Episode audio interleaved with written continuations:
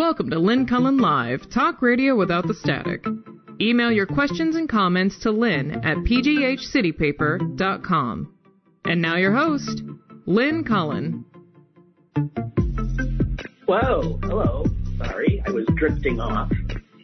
Um, welcome. welcome to uh, yet another edition of Lynn Cullen Still Alive. It's Tuesday, Tuesday, and I I hear Susan on the other end, so I know you're there. Hello. Yeah, I'm laughing at you because no matter how hard you try to watch the clock, yeah, right. You start reading something 30 seconds before you're supposed to sign on, and then you go, oh. yeah. Oh, wait. Where am I? What am I doing? Okay, so here we are. Uh, I've got lots of stuff to talk about. I've been pretty good lately, staying clear of like horrific stuff, but that is really hard to do in these times. Um, I don't know, Suze. Um, you know, this I have to tell you, this, this flash flooding. I just want to talk about that for a second. Um, the horror of that. And I was reading an article that this will become more and more something that Americans have to to know about, to deal with, to be smart about. I'm thinking about, you know, the horror in uh, where was that? Tennessee, Kentucky? Yeah, yeah, Tennessee. Tennessee. Um, I read, listened to this account. I mean, these are people who, you know, they never experienced anything, anything like that. They've lived their whole lives right there, with their houses right there, and they had a big rainstorm. And the next thing you know, I'm just going to read this one little bit because to think of the terror. Terry Owen recalled standing on her toes amid the storm, struggling to keep her head above water. She could see the woman across the street clinging to a pillar on her front porch, her cries for help punctuated by piercing screams. Two days later, she could still hear those screams. Ms. Owen remembered shouting back at her, We can't, we can't help you. The water was furious. Stoves, refrigerators, cars whipped by. She saw the pillar come loose, and the screaming intensified. The entire house was swooped off its moorings and carried down the block. The woman died, and so did her adult son. And I and and then after can you imagine living through something that horrific that traumatic? It's a normal day and then that happens. And this woman who witnessed it terry owen is quoted saying something that i am so grateful to her for saying because it is so rare that you hear someone say what she said. She said god had no more favor on me than the woman who lost her life. I was just in a different place. And I so appreciate that because I can't stand, I understand why people do it. I can't stand people after these horrors saying, you know, God was looking out for me. Because it suggests, you, of course, that God wasn't looking out for those who perished. And I, I so appreciate a survivor saying saying that. It's rare to hear.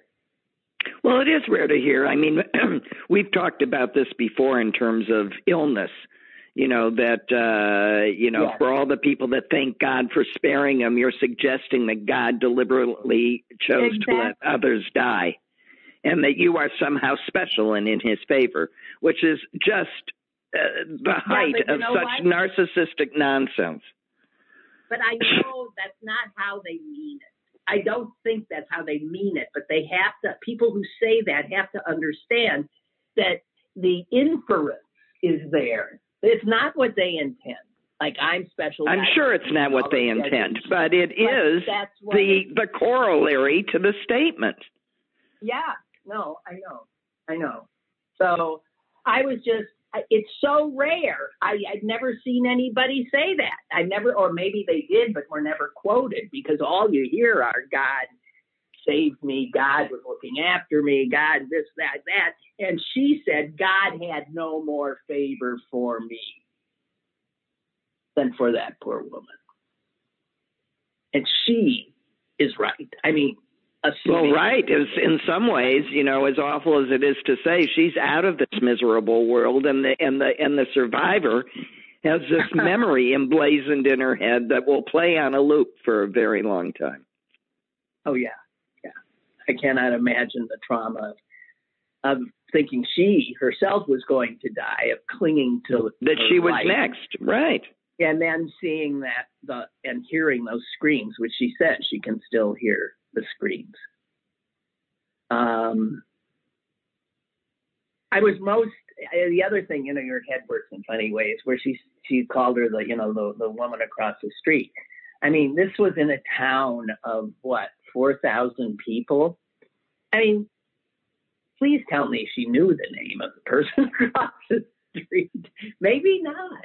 She might not have. It, yeah, I think in a town that small, I always think, oh, well, everybody know. But you do think she would have been. I mean, you know, it depends. You know, she's talking to someone that doesn't know her.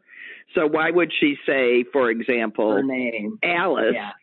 I could yeah. hear Alice. Yeah. And you know, and the other thing is, if we look at it just as a protective measure, perhaps it's a way of psychologically distancing her from the horror. Well, this is true too.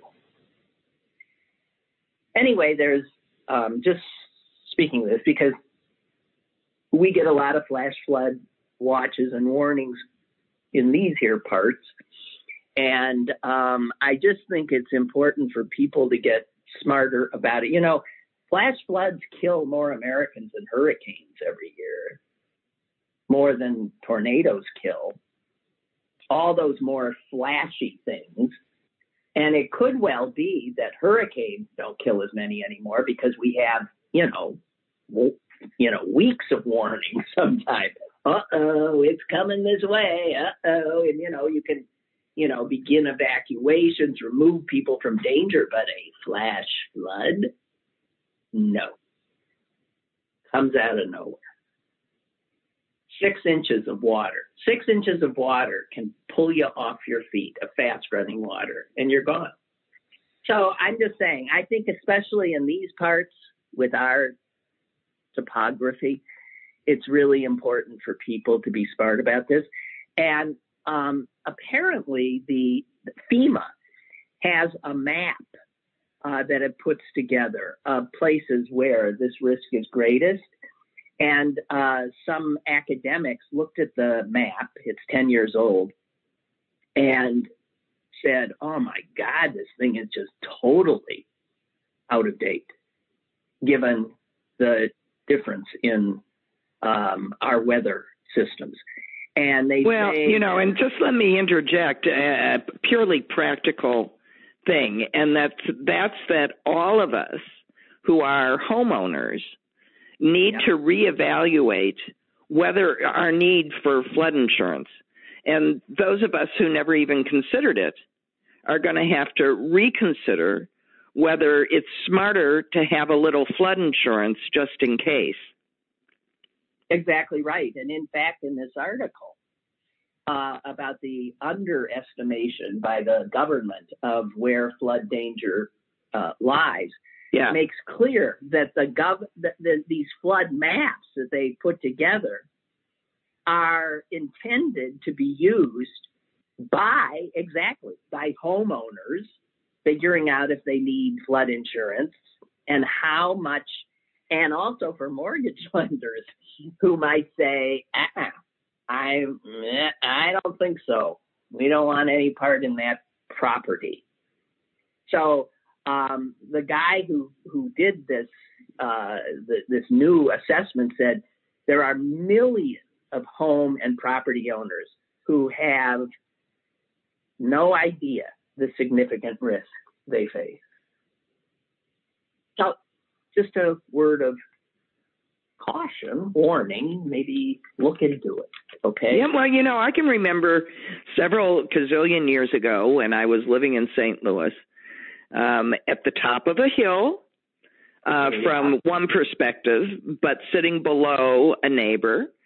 Uh, who then built an addition onto their house, which took away area for water to water. Be, yeah, yeah. Okay, and suddenly suddenly I had a raging river every time it rained in St. Yeah. Louis in my backyard, sometimes coming right up to the house. Uh, and it was scary. Uh, and I couldn't figure out why this was happening. And in St. Louis, you do get monsoon like drenchings mm-hmm. even two decades ago. I ended up uh, with my husband, of course, um, causing to be constructed a dry creek bed all around the perimeter of our property. And um, as the years went by, when I tell you that that dry little uh, swoop that we did in there and put river rocks into, sometimes that was honestly a raging river. Yeah, yeah. Three to four so feet deep. Smart to do it. Yeah, you were. Well, I'm. You know, you do being proactive really helps. So that's not idle advice. Go out and look around your property and see what sits above you, because that's how you figure out what your risk is. Well, in Pittsburgh, generally speaking, there's quite a bit above you. That's why I mean that everybody has to reevaluate yeah. Every time you think, well, I think my house is really on uh, some of the highest land around here, and then, well, you know, until you see your next door neighbor is higher yeah, than you. Is looming, yeah, which mine is. Is looming yeah, over yeah, yeah, but, yeah. So I mean, you you really do have to make a an assessment and. um and boy, is it smarter to buy flood insurance in a place that is not marked floodplain. It won't cost you a fortune, yeah, and you'll have it. Exactly right exactly right. And because I think the mortgage guys are still, and the insurance guys are still using that old FEMA map, which underestimates the risk. Well, then this so, would be the time to do it, guys. This would be the time to do it. exactly right. You might have better information. I don't know. I, um, know. I also, Suze, I came on another um, quote that just made me crazy um, today. I want to share it so I can make other people crazy. Why should I be the only one?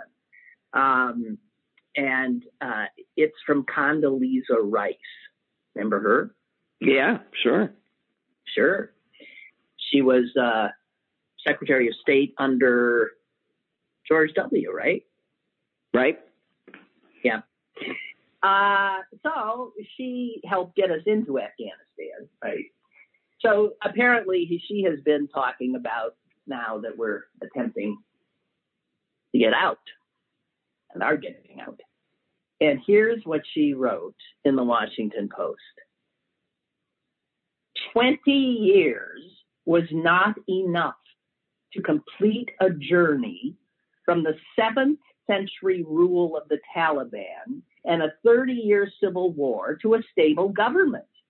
We needed more time. What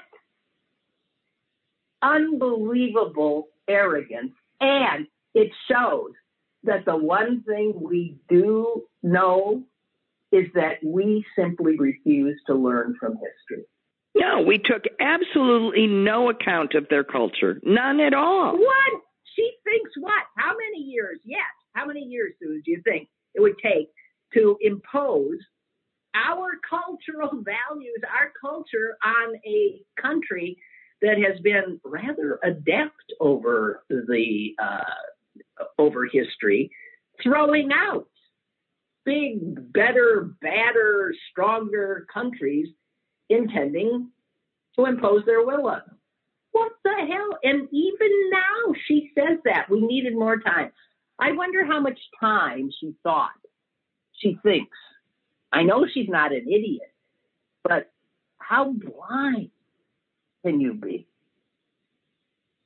Well, it's more. It's just more a a set of beliefs that doesn't let of rather arrogant beliefs that doesn't allow for the possibility that there's any other way or that yeah. other people have a right to determine what is their way whether we approve of it or not yeah yeah it's just beyond belief just beyond belief i saw a quote somewhere and i might mangle it but it it it, it said the only thing the only thing we no see i can't i won't even mangle it. It's about you know it, it, the the quote about you know um, knowing our if you what's the quote about knowing history if you if you fail to learn from history? Yeah, uh, uh, uh, well, something failing to uh, learn history condemns you to repeat. Failing to learn from your mistakes condemns you to repeat them. I don't know. Yeah, that's not right, but we know. But that's the the sense of it um, and the quote was something about the uh, the one thing we know is that failure failure to learn from his men. Oh fuck it! somebody somebody will email you. Somebody said something about those who who forget history are condemned to repeat it. Right? Is that closer? or relive it or something. I think, okay, whatever. But the quote was pointing out it wasn't that. It was the one thing we've learned is throughout the ages is that uh, the thing that men forget about their history. Oh, fuck it. All right just never mind, okay?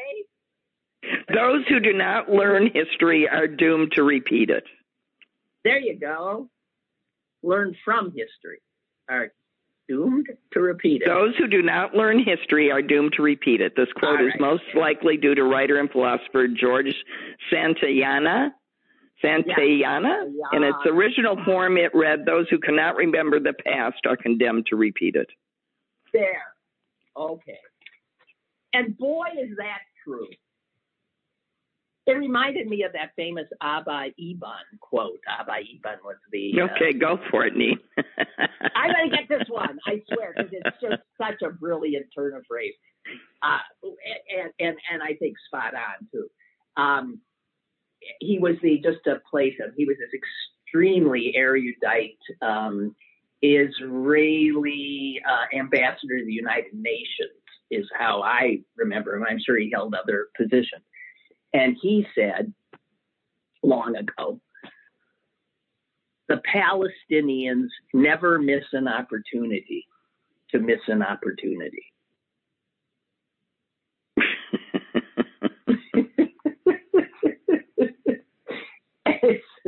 I'm sorry, guys, but that is if you know the history, it's, it's really rather. It's it's a good uh, quote, right? it's a very, never miss an opportunity to miss an opportunity.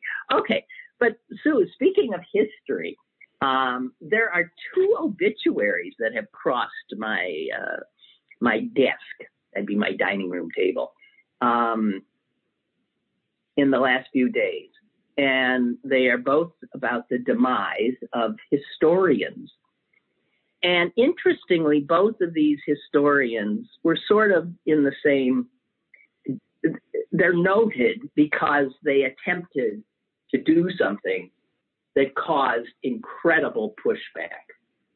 And what's so noteworthy about it is that it totally dovetails with what we're seeing now in school boards all over the country. Yeah, what you mean with critical right, race theory, critical yeah. race theory and all of that. Any effort to fine tune or to progress in how we educate our our children about our history is met with this fierce, fierce And what what these obits tell you, it has ever been thus.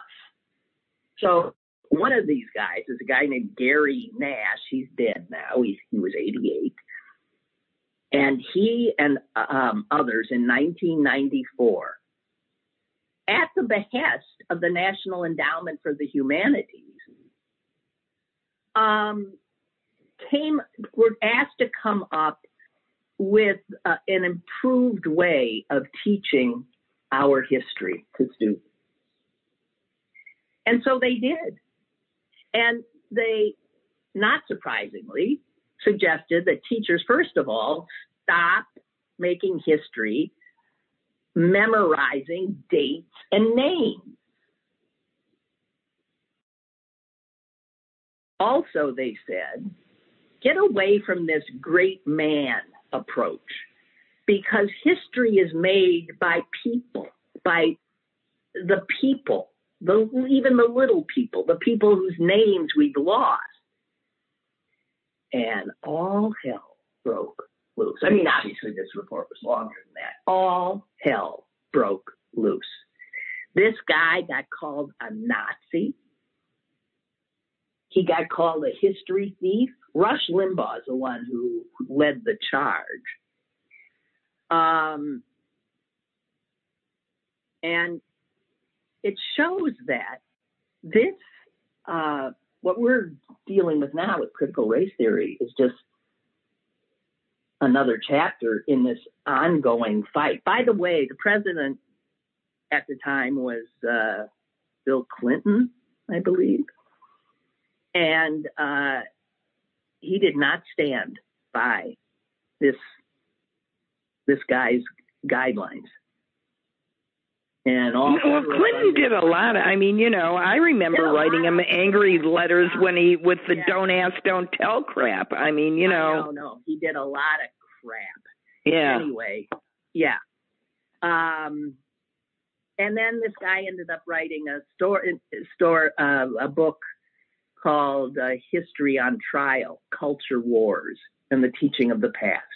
Well, that book, guys, was written over 20 years ago, and you see that nothing, nothing has changed. Um, the other historian is a guy named James Loewen, and he, you might recall, wrote a book that just got, I mean, tons of attention, and a lot of people bought it and read it. Uh, he wrote the book called Lies My Teacher Told Me. Right. You remember that? Yeah. Mm-hmm. Everything your American history textbook got wrong. Right. And, you know, I think a lot of us who went to college had this experience. You, you went off to college and you took a history class, and lo and behold, for the first time, you're learning history.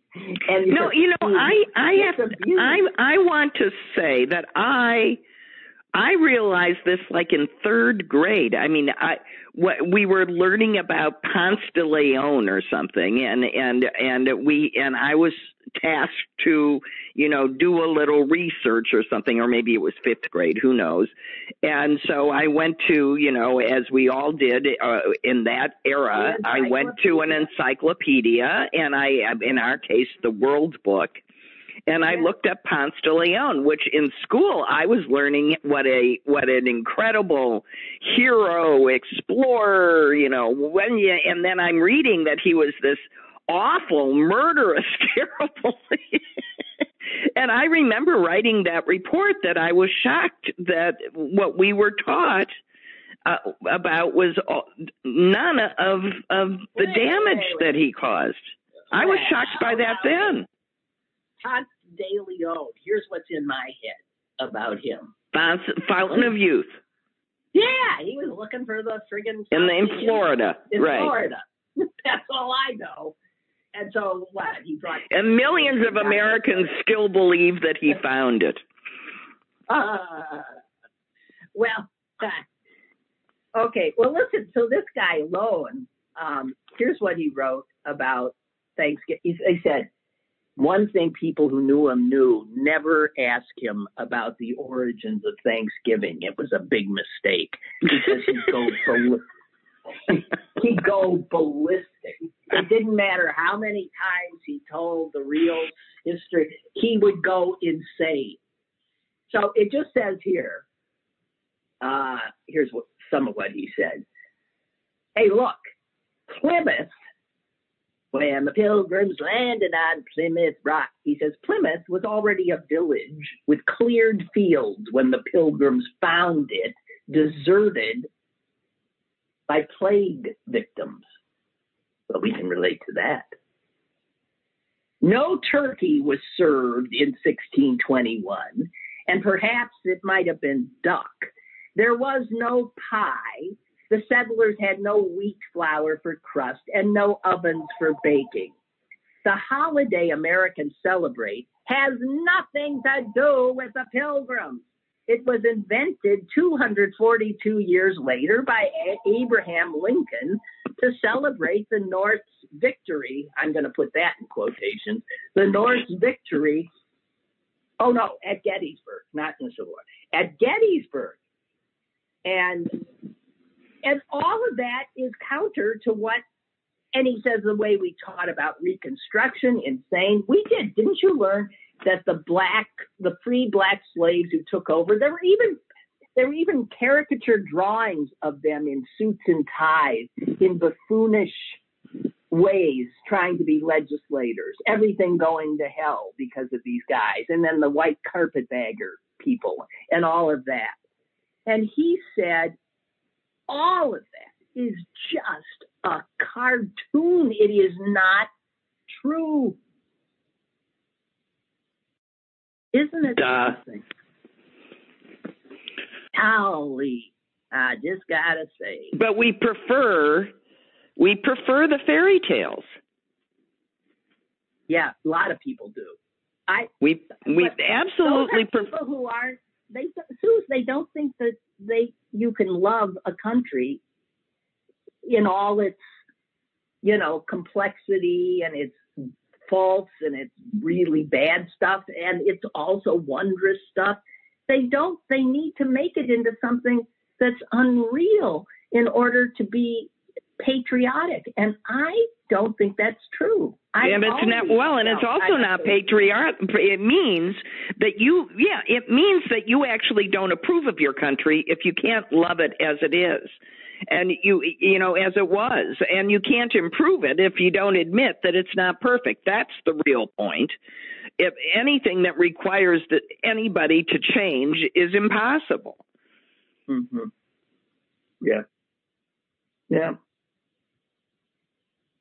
Although I, I'm gonna, you know, we we uh, you and I talked last night, and I brought up a story that you thought was depressing, but after I actually went back and read it, and it turns out it sort of starts out depressing, but I will argue that it does bespeak some good change in attitude, um, and that's that. Um, uh, also talking about cemeteries and obits, there there was a um, uh, metro stop built, or a subway stop, or whatever they call it in DC, uh, built on what was a cemetery. And they just picked up all the stones in the cemetery and got rid of them. No one quite knew what happened to them, and blah, blah, blah, blah, blah. And of course, this was an African American cemetery, and with some very major people. Mary Todd Lincoln's close confidant, uh, who, uh, her, you know, a a black woman that that was at the uh, at at the White House with her. Um, was buried there. All sorts of very interesting people, but the city government clearly didn't think anything in the '60s of clearing this piece of land. They just took it. And they what happened to those tombstones, who know? Until someone bought a waterfront a, a property somewhere out in uh in a you know in in Virginia and and and goes and looks um is inspecting their property and looks down and sees what seems to be a tombstone. And then starts looking further and realizes with shock that the property has been buttressed by, you know, maybe up to 37,000 headstones. That's how many bodies were eventually actually put there. And they did move the bodies, but they didn't bother to say who was who and where was where and blah blah blah blah blah. So uh, this landowner got very upset and has uh, uh, uh, made a stink, and they are recovering all of these stones, and they are going to make a uh, a place in the cemetery where the bodies were relocated to place these stones and make them a memorial. But it does show that I mean that the attitude in the in the 60s, the attitude in the 60s in Washington D.C. is, well, that's just junk. That's oh, not a no that's not a venerable spot. That's not. I mean, can you imagine going to Arlington Cemetery and thinking, "Oh, this would be a good spot to have, you know, a subway station. Let's just move these people." Yeah, yeah, without a doubt. Hey, let me I, get some emails. I know you're, you're, you're and there's so many horror stories of that. Of, well, know, I'm just, uh, you know, it's nice to know that somebody that you know reacted with horror and then started moving to to can't fix it, but you can do something about it. Okay, I agree. Bree writes. Bree's the, the guy in Malaysia. For many years, my family had a house in Ohio across the way, there was a wonderful mini forest with all kinds of plants. And later, a couple moved in and paved that mini forest over to build a house and a huge driveway. Our neighbors had a big shed that totally flooded every every time it rained. This neighbor thought it was caused by our drain pipes, that the pipes weren't up to the snuff. But anybody who looked at it for a minute knew the history of that massive vegetation across the street that was all paved over was the real culprit. Right? Right. That's where I mean, the water went. Water, anytime you have like con- we put in concrete and buildings and driveways and streets, water. You are removing drainage. Yeah, yeah. So um, he also says, and in the South Hills, our place is the only one in the neighborhood that still has the original plants and trees behind it. It's also a mini forest. All the others have chopped down the trees. I hate. Pour, paved over all the vegetation, and then they wonder why there's more flooding around the neighborhood. Oh God! And then Bree writes, "Hey, there's a new Netflix show called The Chair they deal a lot with what you and Susan are talking about. Now, I started watching it. It's um, I loved it. It's it's it's great. It, That's um, I'm about to start watching it. Good. Yeah, good. I just watched the first one. It's uh, stars Sandra Oh. Oh, yeah. Oh, head of an English and, uh, department. Uh, head of a struggling English department in some little college, and it's funny and it's smart and I enjoyed it. I mean, I, but I only saw, I just watched one hour. That's all I can, uh, that's all I can say. Um, well, Susan, you had uh, mentioned uh, cemeteries, and I wanted to share this this one piece if if nobody else saw it. I just love this. Uh, there's a cemetery in Washington, D.C., uh, that's called the Congressional Cemetery. And I guess it was originally there for, yeah, members of Congress, uh, you know, who died far from home and they just stick them in the ground there. I mean, it goes back a long way. Um, it's in Southeast Washington, yeah. So there's a headstone there for a man named Leonard Matlovich. Uh, he died in 1988. And he is buried at Congressional Cemetery. And his headstone is just wondrous. Yeah, it's a work of art. It really is. It is. It reads I when I was in the military, they gave me a medal for killing two men and a discharge for loving one. Wow. I mean, wow. That, I mean, wow. You wonder how much power can be in just a few little words there. And and how a life that that was spent, you know, dealing with with with other people's disapproval could live on in eternity as a reprimand. Exactly right. And why did he want to be he he picked the place he wanted to be buried.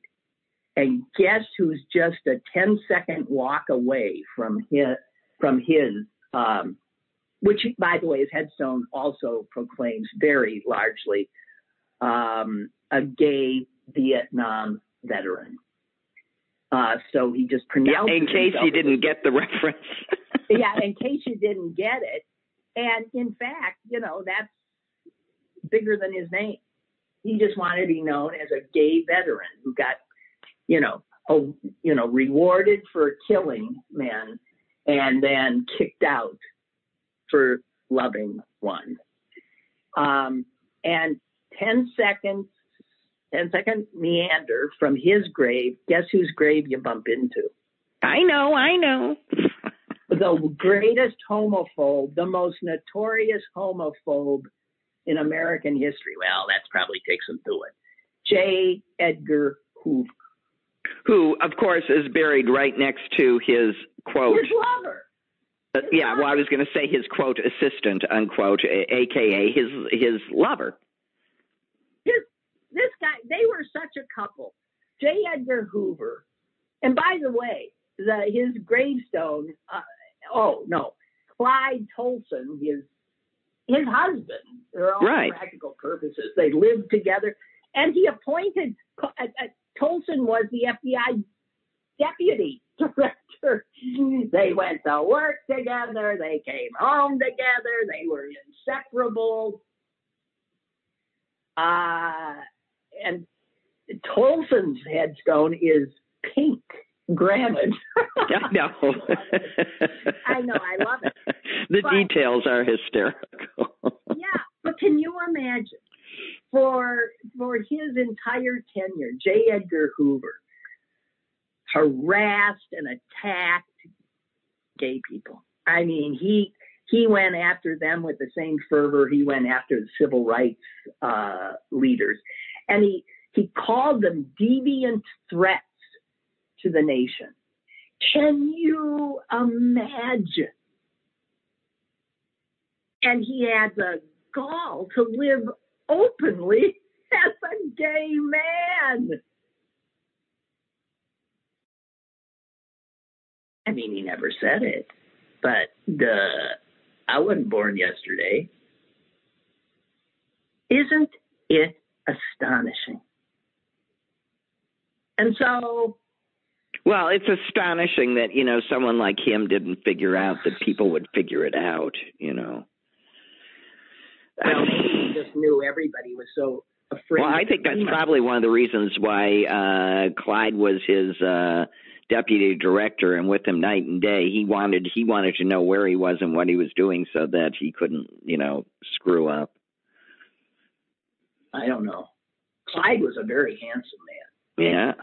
Yeah, or he was just jealous. Of J, which could, which could not be a set of J.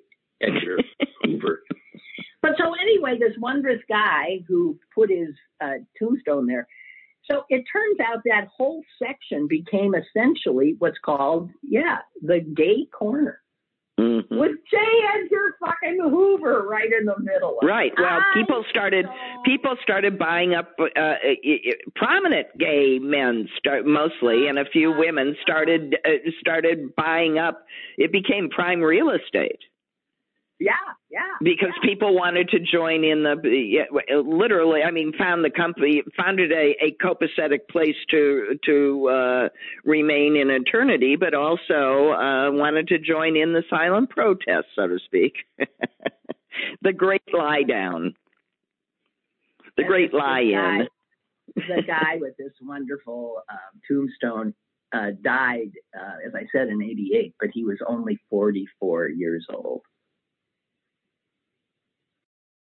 Uh, jeez. Anyway, just wanted you to know there's some really um, a lot of gay activists are now buried there.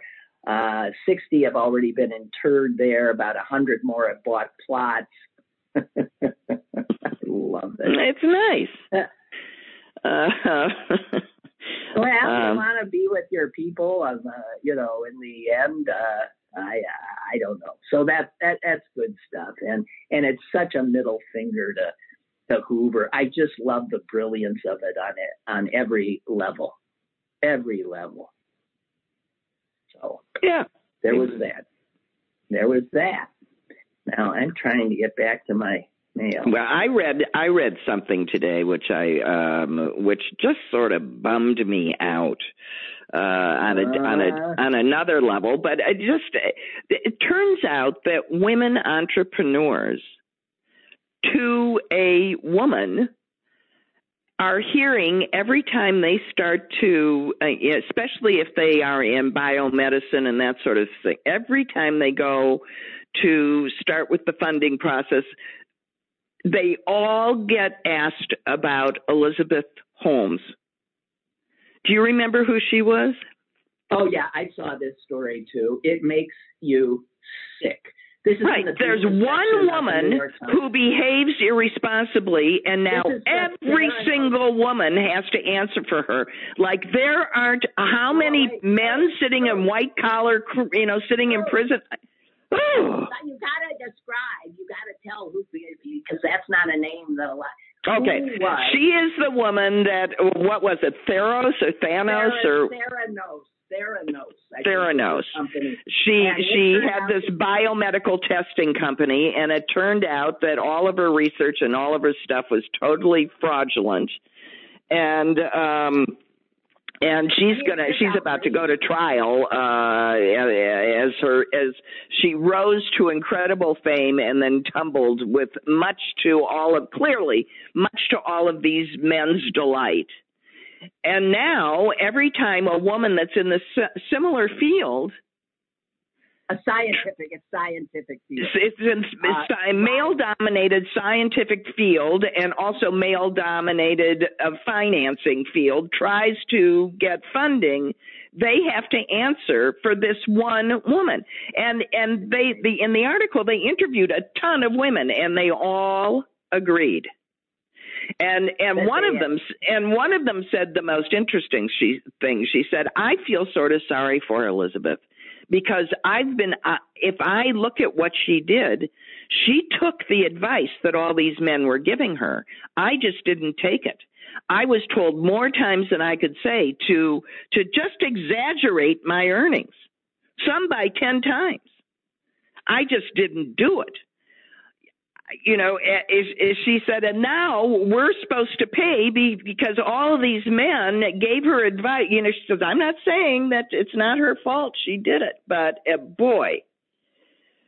No, it's any time you're a marginalized group, even though there's more women than men around, but marginalized and on in these areas, one of your, you know, group that gets in trouble is then used against all. You can ask any black person if that isn't true. you can ask a Jew if that isn't true. You ask any minority group if that isn't true.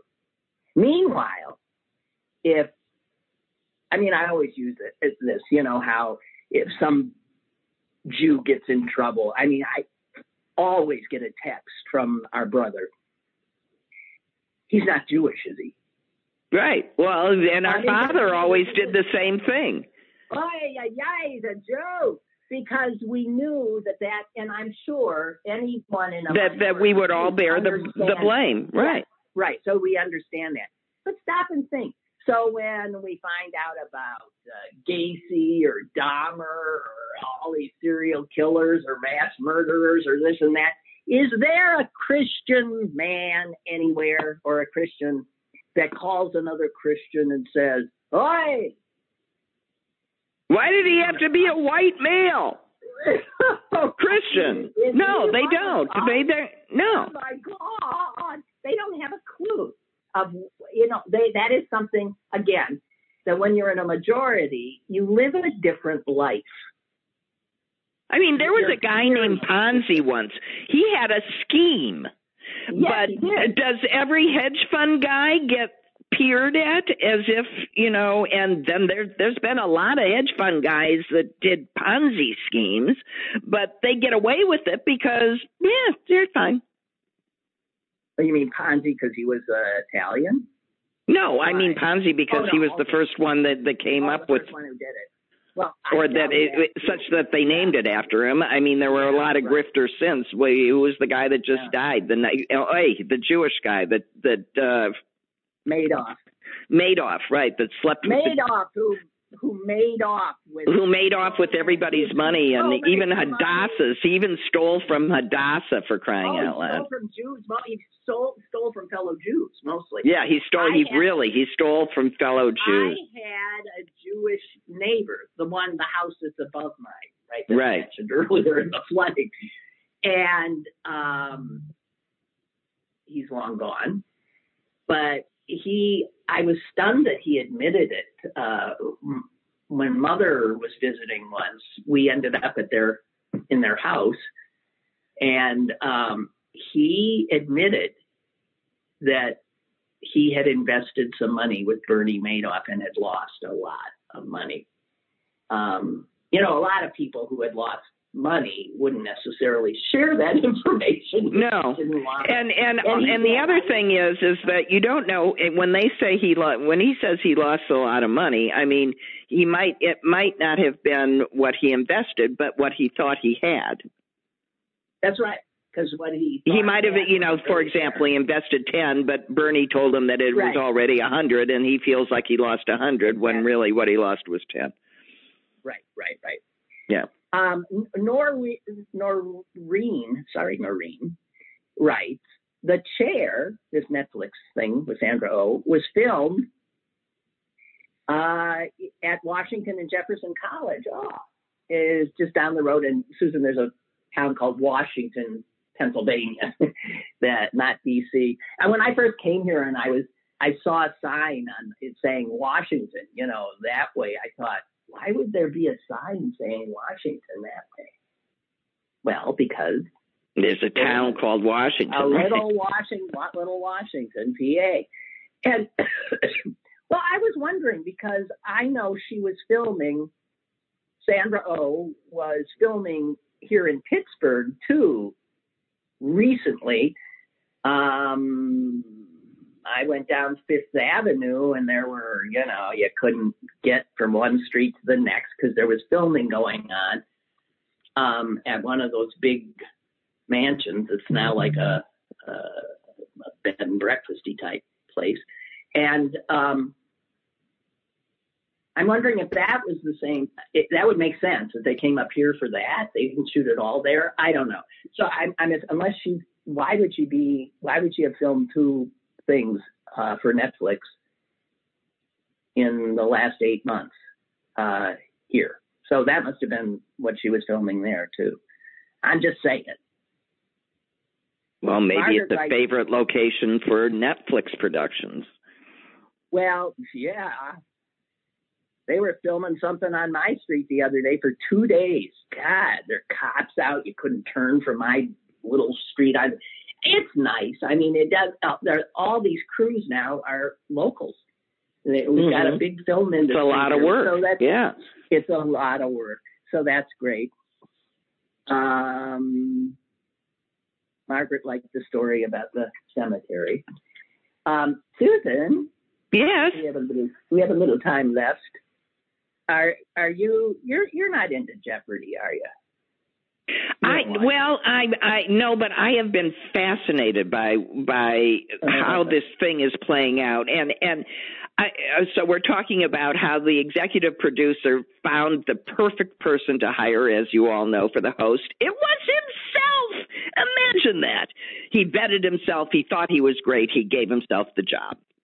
Well, you remember who did that first? That was so funny when George W. Bush appointed Dick Cheney yeah. to find him to find him a vice president. And he, he said, "It's me, c'est moi, c'est moi." Austin looked at all these people, and I have to say, uh, no, yeah, same law, same thing. and that didn't turn out Anyway. well either. and I and and here's the thing that further I think I think that in as as revenge, uh, how Sony is allowing him to remain executive producer. I don't know. I don't I, think think that's that's right I think that's a Yeah. terrible mistake, and I think the fans should again erupt and say no, he's out. Because the second thing he did is stick us with Mayim Bialik, you know, for as as the newest and I, of all of them. eh, Well, yeah, what is that about? I didn't like her either. Eh, I I don't. don't I. I haven't liked her in a bunch of different things. I don't like her. I mean, you know, she's uh, so she's interesting. She's a you know she's a uh, neuroscientist actress, And Orthodox Jew. And it's the Orthodox Jew thing that um, I had some problems with some of the things she was saying. I think she's a little, She's, um, she's a little out there. In a yeah, lot she is uh, with a lot of things and a lot of stuff. But, I don't know. I have to admit, I did not. I, I saw just one show she did, and I wasn't blown away. Yeah, no, I'm not. I'm just free. I'm not even talking about her actual skills at the job. I I just don't find her a um compelling uh reason to tune in. Uh and and any of the others, you know, I mean the easy choice is Ken Jennings and they can do it for a couple of years until they, you know, figure out or LeVar Burton or Lamar Burton that everybody wanted, you know. LeVar. LeVar. everybody wanted LeVar Burton. I think he had a very strong uh, campaign, which most of these people did not. I thought he was weird personally. What did you think? I I only saw again his first one, which I guess he did better after it. But I wasn't wild about it either. And you know, it's like my son wants him because that generation grew up loving him for reading Rainbow. Right. So he and and and he he's he's great. I mean, he's a nice. He's you can tell nice he's guy. He's right he's guy. all about all the right things, but I found his delivery uh, a little weird. So I, you know, some whatever. I think they should. It says in this uh, this piece I read today that yeah, Ken Jennings, who I'm not wild about either, but God knows, I think Trebek wanted him Yeah. because it says here he was generally considered Trebek's preferred heir. And in fact, when Jennings arrived to guest host uh, the show, I think he was the first guest host. Um, he found a pair of Trebek. No, his uh, no Trebek's Tre- wife gave him.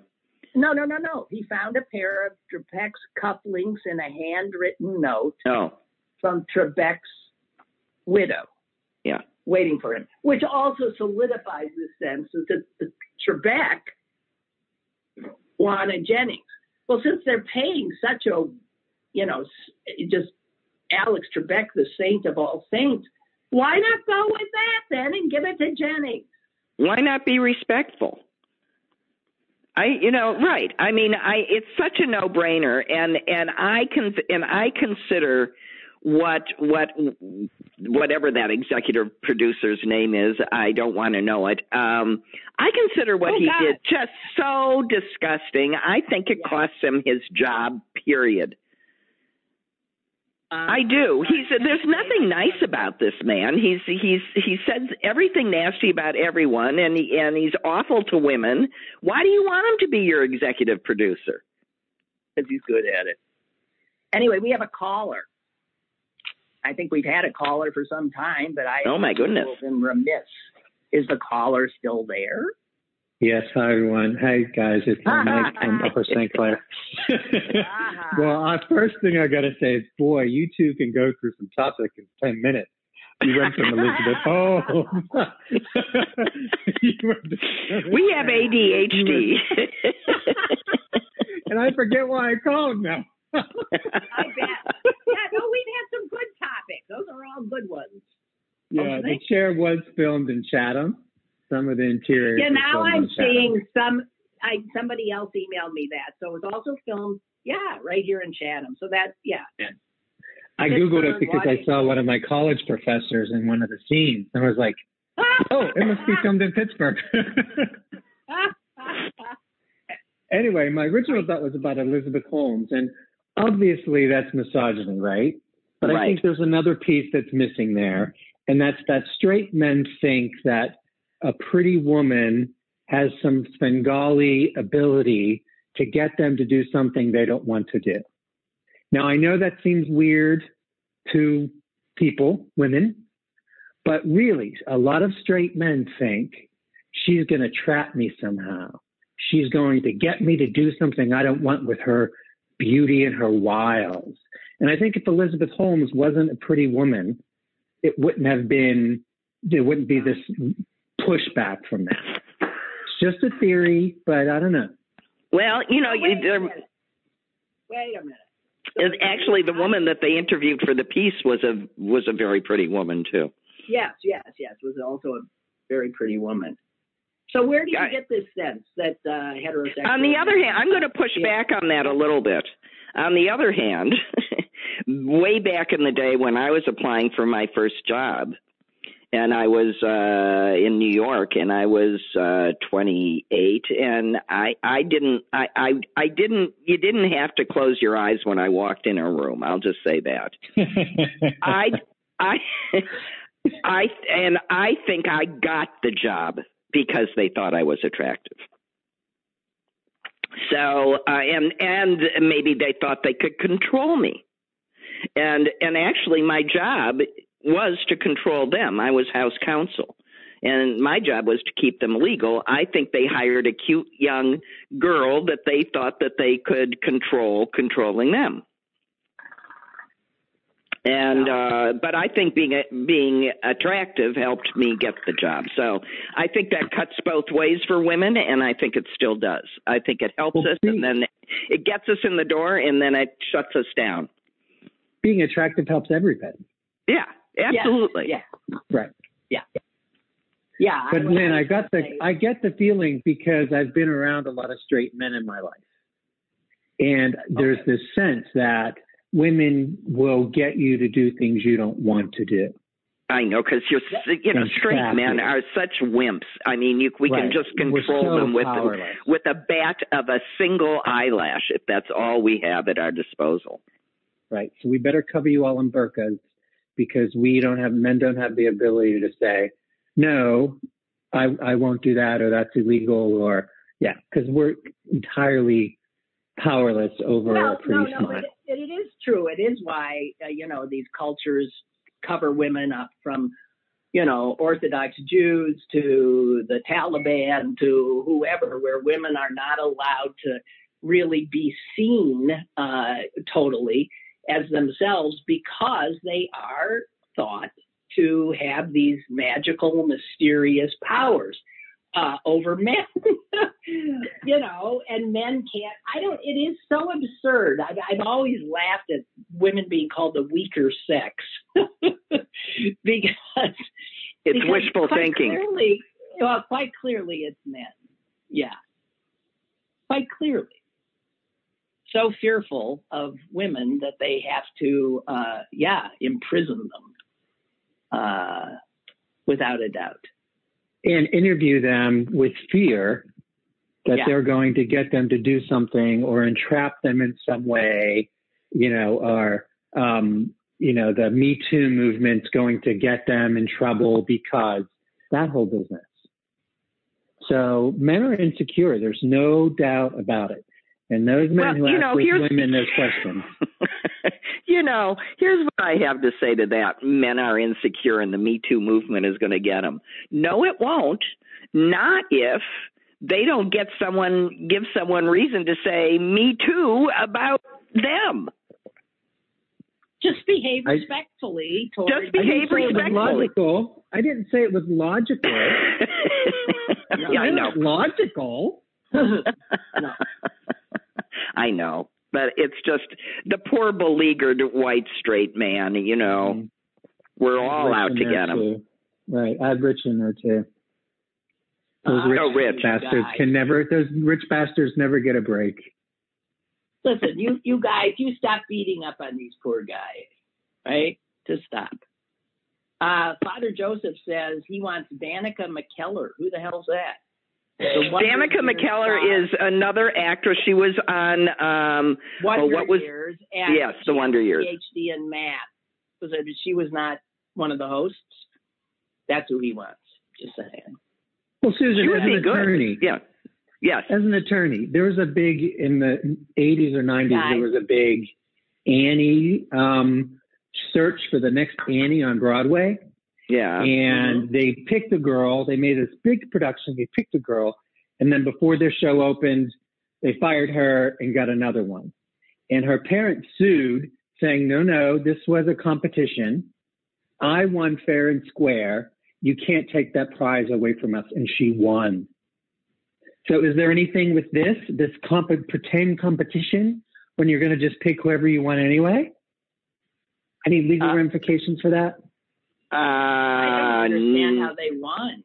I I mean, No, well, no. It depends on on uh, you know what the written material says. You know, I don't know what the written. contract. Uh, you know, hell. they all had a contract. Um, if it was a competition such that someone was going to get to win fair and square, but I, yeah, I now I don't think there's a legal action here. I just think that um, it, it, it the the natural consequences of the actions made it implode, which is All right, you know one of the ways Yeah, that society over. functions without a lawsuit. Yoo-hoo, Yes, host. yoo-hoo.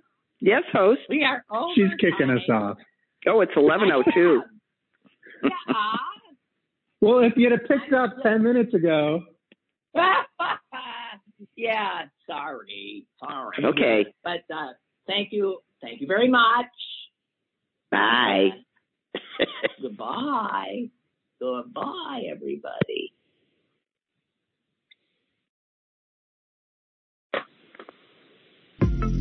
Lynn Cullen Live, Monday through Thursday from 10 a.m. to 11 a.m. and archived at pghcitypaper.com. The opinions expressed on Lynn Cullen Live are those of the host and do not necessarily reflect the viewpoints of Pittsburgh City Paper or its advertisers.